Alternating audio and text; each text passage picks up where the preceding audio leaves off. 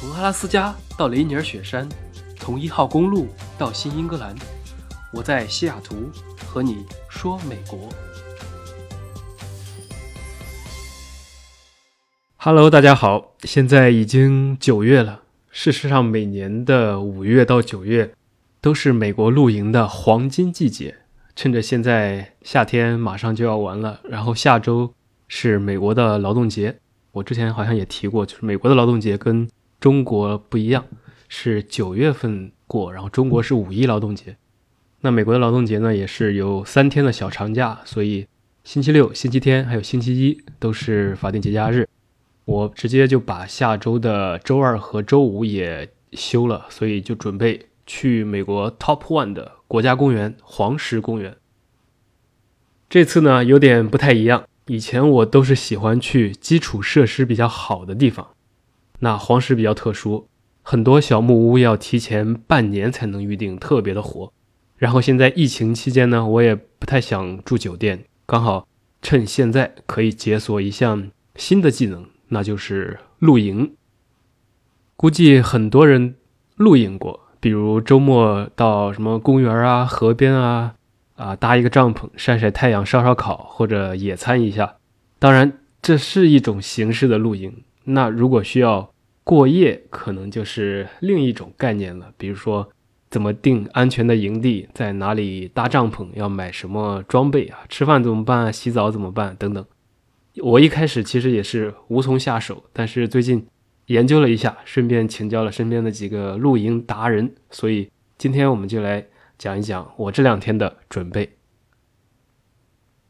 首先，为什么要露营呢？我知道有些人是来过美国的，啊，美国的国家公园系统都是非常发达的，各种基础设施完备，像帐篷营地啊、房车营地，然后营地里面各种洗澡、洗衣服的和商店一般都会应有尽有，所以非常的方便和安全。除非你真的去那种很野的野外，一般人都是去有人管理的营地。那另外。露营是美国人非常主流的一种旅游方式，像各种营地啊，可以说是星罗棋布，很容易的找。再一个呢，就是露营的地方，营地一般离景点都特别特别的近，参观起来可能会省去很多的时间和路程。比如说我要去黄石，大家知道黄石是非常巨大的，那从门口开车到里面都至少要一个小时，所以。如果每天进出的话，可能就要两个多小时。但是如果你露营的话，那营地就在最核心的区域，这是第一条。那第二个呢，就是氛围了。虽然景区里面很有很多酒店都很温馨啊，或者风景很好啊，都还不错的，但是露营它还是不一样的，你可以更加的亲近自然吧。比如说晚上，你可以打开帐篷的窗户去看一看星空和肉眼可见的银河。然后不需要手机，不需要闹铃，远离邮件啊，远离网络。早上被鸟叫声来吵醒，然后三五个朋友，你可以围着火炉烧烧烤，可以谈理想、谈信仰，从诗词歌赋到人生哲学。当然也可以涮涮火锅、打打麻将、打打牌，都是人生一大乐事。第三个就是费用，酒店价格我就不说了，但是黄石热门的地方，一些很烂的酒店也要一两百美元以上。稍微好一点的，你像景区里面的呃小木屋啊，或者稍微等级稍微高一点的酒店，几百美元都是很正常的。加上现在的今年的特殊情况，酒店我觉得反而还有一定的风险。但是露营就不一样了，每个营地都是隔了呃十几米几或者几十米，然后你也只会跟你熟悉的人接触，从装备到交通费再到住宿费用，整个都是可控的。那其实整个从风险和费用角度来讲，最后算下来肯定是比酒店要实惠很多的。所以这么几条下来，我决定这一次去一下黄石公园，然后尝试一下露营。黄石呢，其实很像很多年前的九寨沟，那个时候九寨沟开发的还没有那么的商业，然后水也比较的好看，各种彩色的水你都可以看到。那黄石在美国本身，不管是国内游客还是国外游客，一直都是非常火的，基本上是可以排到前两三名的一支。那即使是今年这种情况，营地也居然全都被订满了。所以大概几周前，我每天都是在不停的刷新刷新，然后看看有没有人退。好在上周终于有人退订了，我就马上啊订到了四天。可以提醒一下大家，就是美国的露营都必须在营地里面进行，不要去没人管的地方，因为你万一碰上了什么熊啊什么的，你就 GG 了。那一个营地里面少则有几十个，多则有上百个营地，人是很多的，是非常安全的。然后一般也都是收费的，但是很便宜。像正常的营地的话，一般是十几美元到几十美元一个晚上。像我这个就是二十七美元一个晚上，非常非常的便宜，他就只收你一个营地的费。那这个营地呢，它不光是一块地，它一般呢还都配有很多草坪啊，并且分成了一小块一小块的区域，作为一个一个单独的位置给每一个预定者。那这个位置就会配有啊统一的有桌子啊，一个长方形的桌子，然后两边两排椅子的那种。然后还会有这种火盆，你可以在里面啊烧烤啊，或者点火啊、烧篝火啊、取暖啊都行。那么还会有停车位，然后有公共卫生间、单独的洗澡的地方等等。然后每个营地里面都会有明确的规定，比如说这个营地能放多大的帐篷或者几个帐篷，然后能停多大的车，因为你的营地其实跟你的车就是完全挨在一起的。像有些人他如果开那种房车的话。尺寸区别是非常大的，然后不同的呃尺寸都会选择去定到不同大小的营地。虽然这个营地呢是很多，但是千万不要觉得因为是露营，所以就可以随来随住，照样是需要预定和准时到的。到晚了一样是会住满，尤其是国家公园的附近，像这些比较好的国家公园，有些营地。位置好、条件好的营地，往往都是要比一般的酒店要更难订的。还有很多人开房车过来，那么这些全都需要提前来预定。预约之后就可以网上付款或者现场缴费。我已经提前把这个未来几天的营地费用都已经交过了。那营地里面每个位置都有这种安装好的火盆，你可以自己啊买炭或者买那种木柴。然后烧烤架一般也都有，接着你点上火之后，就可以该烧烤烧烤，该煮饭煮饭了，一切都是安排好的。那我昨天去超市就买了很多的零食啊，还有泡面啊、螺蛳粉这些方便食物。然后呢，像其他的东西，我是准备等到快到黄石公园门口的时候，在啊外面去，比如说超市啊、Costco、沃尔玛之类，再去买一些啊牛排、鸡翅、培根、啤酒等等。放到那种保温箱或者冰桶里面，像这些新鲜的食材，你肯定是快到的时候才会去买，这样你就都可以带到营地里面去，该吃肉吃肉，该喝酒喝酒了。只要在保温箱里面能持续的续冰啊，用个几天是肯定没问题的，相当于一个小型的冰箱了。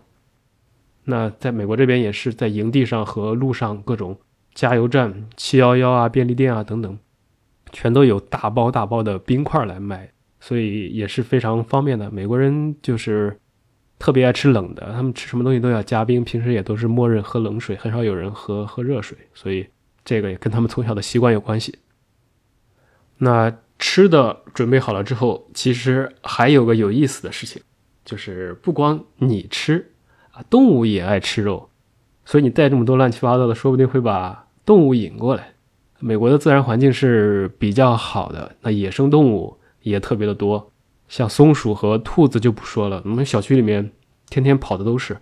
然后鹿啊，我也看到过了好几次，有时候在路上开着开着会有有一个什么小鹿啊来过马路，然后有时候也会在稍微一些公园里面会看到那种树林里会有。